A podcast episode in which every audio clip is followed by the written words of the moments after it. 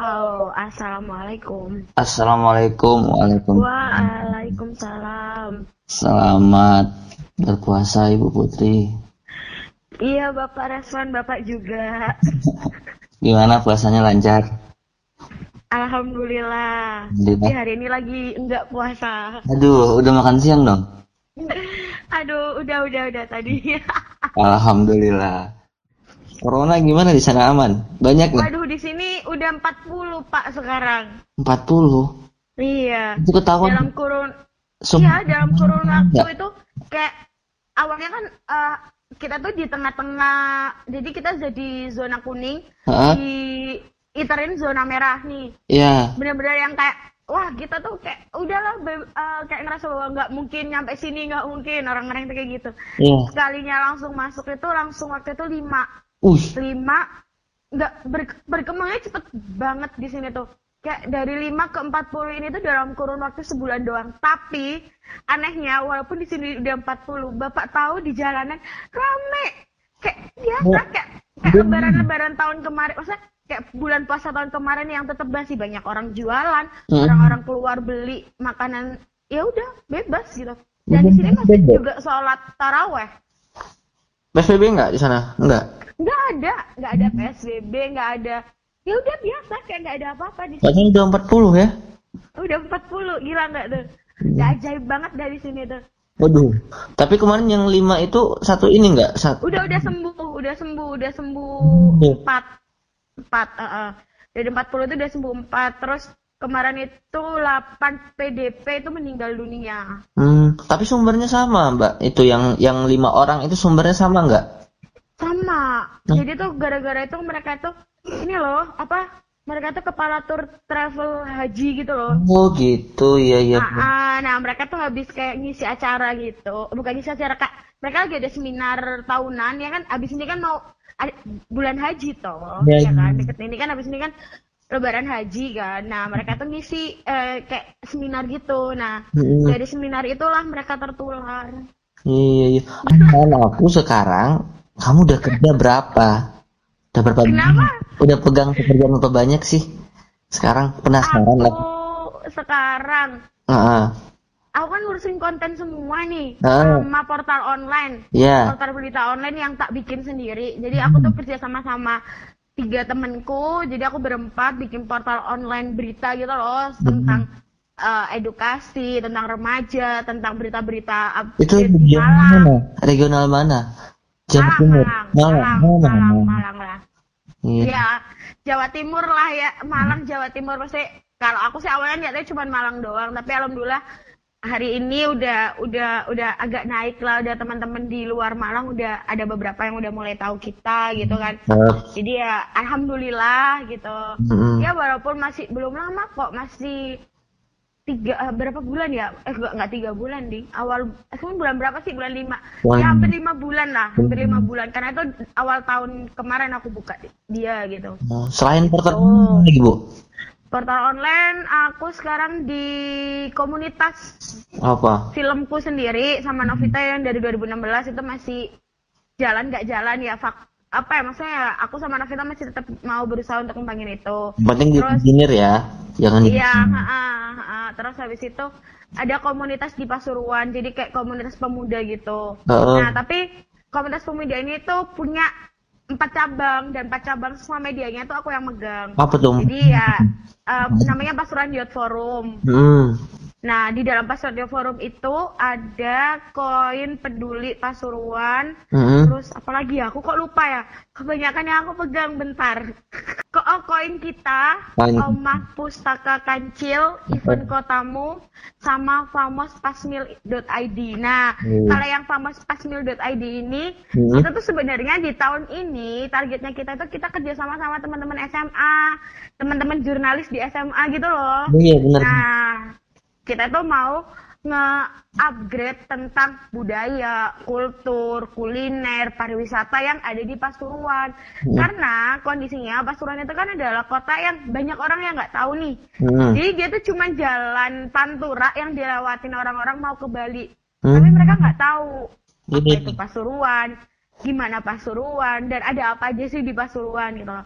Nah, lewat uh, si famospasmil.id ini aku tuh pengen ngajak teman-teman SMA buat jadi jurnalis cilik, jurnalis remaja bukan jurnalis cilik, jurnalis remaja untuk nge-branding Pasuruan biar orang itu tahu Pasuruan itu kayak gimana.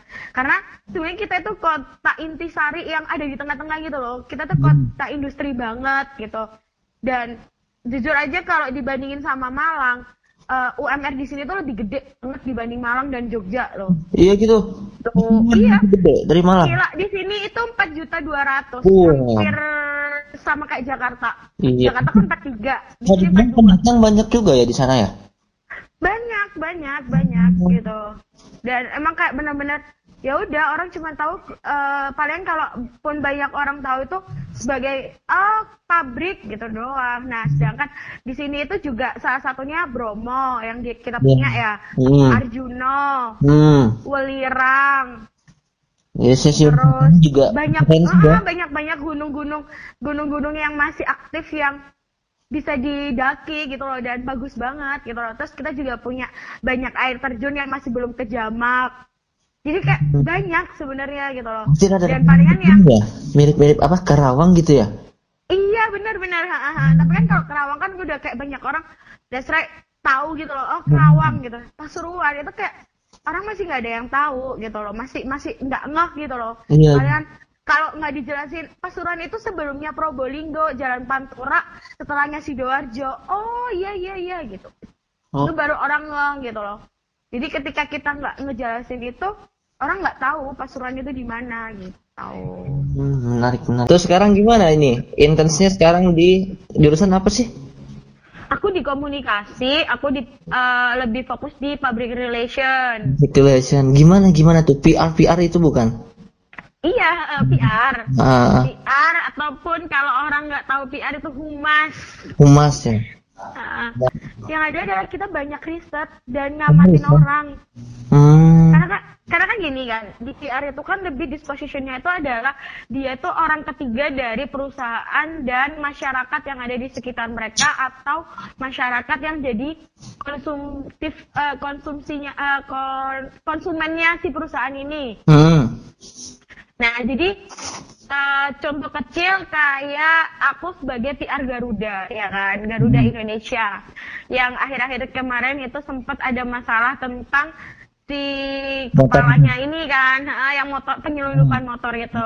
Nah, kita sebagai seorang PR itu bukan ngomong gitu loh, tapi gimana caranya kita sebagai seorang PR itu ngamatin dulu nih hmm. gimana berita berkembang di masyarakat gitu kan hmm. kita harus tahu dulu proses perkembangan berita ini sampai di mana gitu nah setelah kita tahu proses pengembangan berita itu seperti apa kita kumpulin jadi satu kita cari satu treatment yang di mana itu nggak ngerugiin kita tapi kita juga nggak menganggap mengaku bahwa kita bersalah gitu loh hmm. paham nggak sih jadi kita nggak ngaku kita bersalah tapi kita tahu kalau kita salah gitu loh tapi bukan bohong Hah? Tapi bukan Kenapa? bohong, bukan bohong kan? Enggak. Jadi kita tahu kita salah, kita tahu gimana cara dari dari kan pasti kan banyak banget tuh berita yang keluar uh. apalagi sebuah perusahaan besar seperti Garuda, Unilever, Pizza Hut, contoh-contoh yang uh, belakangan-belakangan ini lagi rame-ramenya gitu kan. Uh. Nah, aku sebagai PR gimana caranya ngetreatment ini biar orang itu percaya lagi nih sama perusahaannya kita? Karena kan ngebangun sebuah kepercayaan itu nggak gampang. Iya. Ya sama aja kayak hubungan gitu. Oh, ya kan? Ya benar benar contoh contoh mudah lah. Kita nggak usah ngomong yang tinggi tinggi banget. Contoh kayak hubungan. Ketika kamu diselingkuhin ketika itu pula kamu nggak akan percaya sama pasanganmu. Hmm. iya kan? Iya, iya. sama dengan produk gitu loh. Ketika produk ini di, diisukan jelek orang udah nggak akan percaya sama produk kita kalau kita nggak berpikir secara kreatif okay. untuk merubahkan nama baik nama baik itu untuk jadi lebih baik lagi gitu loh. Tapi ini bukan mengakui seandainya ya, seandainya memang perusahaan atau produk itu memang melakukan suatu kesalahan, tapi ini bukan dalam konteks PR harus mengakui sebuah kesalahan itu. Enggak, jadi tuh uh, kita ngakuin kesalahan, maksudnya tergantung nih, tergantung kesalahan yang seperti apa lah. Kalau kesalahannya fatal banget, mm -hmm ya kan parah juga nanti ke brandnya kita gitu loh. Iya, iya. Ya terkadang ya ya kita juga akan ber bersikap jadi apa ya jadi hal yang terkadang itu juga ada ada sedikit menutupi gitu loh. Kalau kalau ngomong kalau untuk ngebongkar ruang lingkup kita gitu ya. Tapi kan ya mau gimana ya semua orang juga pasti nggak mau sebuah brand itu akan jatuh seterusnya gitu loh. Nah contoh simpel itu pernah kejadian di Pizza Hut di mana Pizza Hut itu pernah ngalamin namanya krisis uh, kepercayaan dari pelanggan. Karena berita tentang Pizza Hut pakai bahan bahan yang tidak fresh. Hmm. Nah, itu kapan? Kalau, Udah lama? Itu 2017. Oh, 2017 2018 dia aku lupa. Hmm. Sekitar itu. Nah, relate dong kalau kita ngomong kita ngomong enggak kok kita nggak pakai bahan yang kotor kita pakai bahan yang bagus kita nggak pakai bahan yang busuk kalau cuma sekedar ngomong publik nggak akan percaya apalagi di 2017-18 media udah berkembang dengan pesat gitu loh hmm. ya kan? Di tahun itu gitu. Nah akhirnya gimana caranya kita sebagai PR meyakinkan itu? Ya PR si Pizza Hut berusaha untuk bikin yang namanya open cooking with uh, customer hmm. tuh makanya kan akhirnya sampai hari ini kan uh, si Pizza Hut itu punya kelas masak sama anak-anak gitu loh hmm, yeah, yeah. nah kelas masak itu adalah satu alasan dari terjadinya permasalahan di 2017 sampai 2018 waktu itu gitu jadi si cooking class anak-anak ini tuh adalah sebuah perkembangan dari masalah yang awal ini gitu kan hmm. Sebenarnya semua masalah ini tuh kan bisa jadi program baru buat yeah. ke depannya nah itulah yang dilakukan PR gimana caranya bekerja dari masalah untuk jadi per, jadi lahan baru kita untuk melakukan perubahan-perubahan yang lain dan mengikuti perkembangan zaman. Kalau ke sini aku jadi mikirnya orang-orang PR ini benar-benar orang yang uh, kreatif dan nyikolog juga kayaknya. Ya. Perlu iya iya benar benar benar benar itu emang tuntutan banget sebagai PR dan harus punya otak yang apa ya nggak harus pintar tapi lebih ke arah kamu bisa kreatif dan kamu nggak lepas dari berita-berita yang ada di sekitarmu. Jadi bersaingnya gitu ya dengan kreativitas ya. Iya, dan akhirnya kan kita juga harus bermain di media sosial di tahun ini, hmm. di 2020 ini kan benar-benar media sosial itu sangat berpengaruh besar sama kita. Nah, tapi di sisi lain kita juga ngalamin krisis media sosial dengan adanya pandemi ini gitu loh. Hmm itu yang terasa banget apa di sana? Oh gila sus yang pertama itu ya kita tuh ngalamin banget yang namanya krisis media sosial tentang pandemik saat ini gitu. Hmm. Pemberitaan pandemik yang banyak banget ngawur ngalor ngidul, video yang gak karuan gitu kan, hmm. macam hal itu gitu loh. Itu kan sebenarnya kan dari media ya. Yeah. Kita sadari itu gitu loh, karena uh, media kan awal-awal mengatakan bahwa uh, ketika pasien yang kena COVID harus mengikuti prosedur dari WHO yaitu uh, pe, pe, pemakaman jenazah dengan uh, koridor COVID gitu kan uh, uh, dengan COVID. Nah tapi mereka nggak ngejelasin juga kenapa harus dilakukan itu gitu loh. Nah orang kan selalu berpikir oh berarti kalau dilakukan itu terus habis itu um, jenazahnya dimakamin virusnya menyebar dong. Nah itu kan nggak dijelasin tuh di iya. media. Nah, itu yang yang akhirnya terjadi krisis media di masyarakat. Nah, akhirnya kita juga harus berpikir tentang gimana sih caranya nanganin si krisis media ini gitu. Hmm. Yang pertama sih ya kita sebagai PR harus cepet banget ngerespon uh, berita-berita itu. Jadi kayak harus cepet tanggap lah ininya. Karena kalau kita nggak tanggap dengan itu, takutnya malah semakin merebar gitu. Itu yang kedua, kita juga harus memahamin dulu nih sosial media monitoring yang akan digunakannya. Hmm. Jadi masuknya sosial media monitoring yang digunakan itu adalah target yang kita mau ini siapa gitu loh. Hmm. Kalau orangnya orang-orang awam yang mereka dapatnya itu berita dari TV dan dari radio dan dari koran, ya yang terjadi kita harus datang ke masyarakat gitu loh. Yang kita harus klarifikasinya ya lewat media itu bukan lewat media sosial aja gitu loh. Hmm. jadi kita harus tahu dulu target audiensnya kita siapa. Terus uh, kita kan nggak tahu nih uh, kelasnya itu kelas yang mana. Jadi kan di di PR itu juga ada pembagian namanya kelas masyarakat. Nah kelas masyarakat ini ada kelas menengah atas menengah menengah ke bawah kan Itu gitu bagian Jadi, strata sosial, maksudnya sesuai strata sosialnya atau gimana? ah, enggak bukan lebih bukan ke strata sosial tapi lebih ke strata penggunaan media mereka Oh iya iya iya. jadi eh, kebanyakan kan kalau di kelas menengah atas itu mungkin seperti kita kita nih lebih konsumtif ke media-media online Hmm. Nah, tapi kalau uh, strata menengah uh, menengah itu tuh mereka masih menggunakan media online, tapi dia juga masih menggunakan media in- uh, konvensional seperti TV, radio, koran kayak gitu. Kalau Nah, dia kalau- masuk menengah dan atas itu apa? Usia kah? Ekonomi kah atau apa? Uh, bisa dari usia dan bisa dari pekerjaan. Oh pekerjaan. Nah, habit habit mereka sih itu Ah. kalau kalau dari aku ya, tapi itu sebenarnya itu tergantung sih. Biasanya tuh teman-teman PR ini punya metode masing-masing gitu loh. Hmm iya iya. Kalau aku nggak dengan tiga klasifikasi itu gitu. Jadi eh, sebenarnya metode-metode itu itu sesuai dengan kitanya aja, kita nyesuaiinnya tuh kayak gimana gitu loh. Kita klasifikasiinnya kayak gimana. Contoh kecil mungkin biasanya itu di perusahaan-perusahaan yang lebih ke arah ini loh eh, pariwisata yang pariwisata terus yang terkadang itu ngalamin ini apa di sekitarnya tuh malah bukan diuntungkan malah dirugikan dengan adanya pariwisata itu gitu loh. Hmm. Hotel. Nah contohnya itu, nah, nah hotel atau pariwisata yang di mana mereka bikin di situ, tapi mereka nggak ngambil pekerja dari Hmm. orang yang di deket situ gitu loh. Hmm. Nah itu jadi masalah juga buat buat kita gitu loh. Hmm. Jadi sebenarnya itu tuh harus kita pikirin juga karena kita kan pakai lahan di situ, di mana kita juga akhirnya yang dulunya lahan itu adalah sebagai tempat mungkin mata pencarian jadi sawah, Hmm. ladang gitu kan.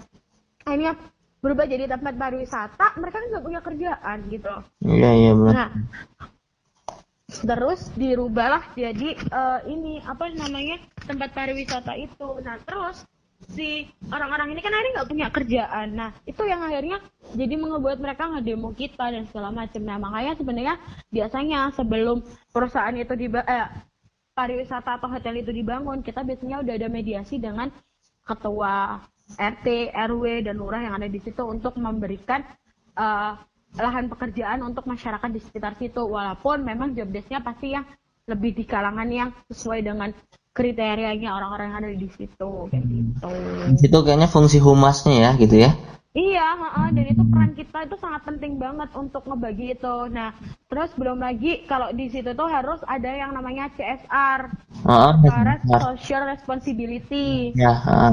Nah, CSR ini tuh biasanya itu lebih dikembangin untuk kalau perusahaan-perusahaan eh, seperti hotel ataupun anu itu lebih ke arah gimana caranya mereka ngasih kedaulatan, eh, bukan kedaulatan apa ya, eh, kemaslahatan masyarakat yang ada di sekitar situ gitu. Nah, mungkin dengan CSR eh, si perusahaan ini ngasih karena mungkin di daerah yang pelosok banget gitu kan. Terus kan sekarang banyak banget nih hotel-hotel yang di desa-desa banget gitu kan. Nah. nah itu kan jauh nih dari rumah sakit jauh dari tempat-tempat kesehatan gitu kan. Nah mungkin CSR-nya bisa mereka bikinin klinik iya iya. kesehatan terus habis itu mereka bikinin eh bi- bikin ya bikinin mobil apa ambulans buat nganterin masyarakat yang di dekat perusahaan itu itu yang ngalamin sakit kayak gitu. Nah Hmm. itulah CSR CSR yang sebenarnya sangat penting banget untuk kita buat gitu loh. Hmm. karena kita harus ngemaslahatin masyarakat yang ada di sekitarnya kita juga gitu loh. Karena ketika mereka nggak maslahat ketika itu pula akan ada yang namanya krisis. Krisis apa? Krisis bahwa mereka merasa ditindas mereka merasa dirugikan dengan adanya kita gitu loh kan habit kita udah udah berubah jadi online semua loh Bener. dan aku sebagai seorang PR atau sebagai seorang humas ada ketakutan pribadi di mana ketakutan akan sebuah kegiatan sosial yang nantinya akan hilang. Iya benar pastilah. Orang canggung canggung untuk berinteraksi secara langsung ya. Mm-mm. Karena kita udah terlalu banyak punya eh, area sharing baru, terus area kanal baru untuk berjejaring tanpa harus keluar dari rumah gitu. tanpa harus keluar dari zona nyamannya kita gitu menurutku pandemi ini tuh ada karena Tuhan ingin nguji kita seberapa kuat kita dan seberapa sadar kita akan rasa syukur kita gitu loh ketika kita dikasih kayak gini kita ngeluh ya kan hmm. kita ngerasa capek gitu dan ketika kita kerja kita ngeluh nah di sini tuh kita sadar akan sebuah hal yang berlebihan itu nggak baik Iya, iya. Oh. Mantap, mantap, mantap. Luar biasa ini uh, pencerahan yang banyak banget dari tadi kerjaan gitu ya. Terus sekarang fokus kuliah sampai nanti ngasih pencerahan juga gimana situasi sekarang di sana gitu kan. Lebih kayak bisa dan mampu aja udah ya. Nah, yang penting itu gini loh. Kalau aku pribadi ya sampai hari ini aku milih kuliah dan aku akhirnya milih komunikasi awalnya dulu kan pengennya di TV film nih karena orang tua nggak ngizinin juga akhirnya pindah haluan masuk komunikasi harapan pertama itu adalah aku pengen ngerubah stigma masyarakat tentang mahasiswa komunikasi itu gitu loh. Hmm. karena banyak orang-orang ini selalu nganggap kita ini sebagai mahasiswa yang tukang bacot gitu banget banget bacot kalau udah yang nangan krisis yang ada. Kita tuh malah cuma bisa bertengkar sama orang dan nganalisis krisis gitu loh. Paham kan maksudnya? Paham. Jadi berbicaranya kita tuh untuk bertengkar bukan berbicara hmm. untuk yang dalam artian kita sebagai presenter kita sebagai uh, announcer hmm. mereka berbicara. Nah kalau kita ini bicaranya bicara bertengkar pak. Susah kan ya jadinya? Yeah. jadi musuh orang akhirnya jatuhnya gitu. Misalnya ya Indonesia masih masih masih ngetreatment dirinya untuk selalu menunjukkan bahwa kita itu baik dan kita itu sempurna. Dan menurutku nggak ada yang sempurna di dunia ini yeah. kita pasti punya kekurangan gitu loh dan ketika kita masih berjuang untuk terus nunjukin kesempurnaan ya sampai kapan gitu loh ya pasti ada fase kita akan punya kekurangan itu dan hmm. malahan menurutku kekurangan itu adalah sebagai trigger buat kita untuk mendapatkan kelebihan yang baru yeah. dan sesuatu hal-hal yang baru benar bang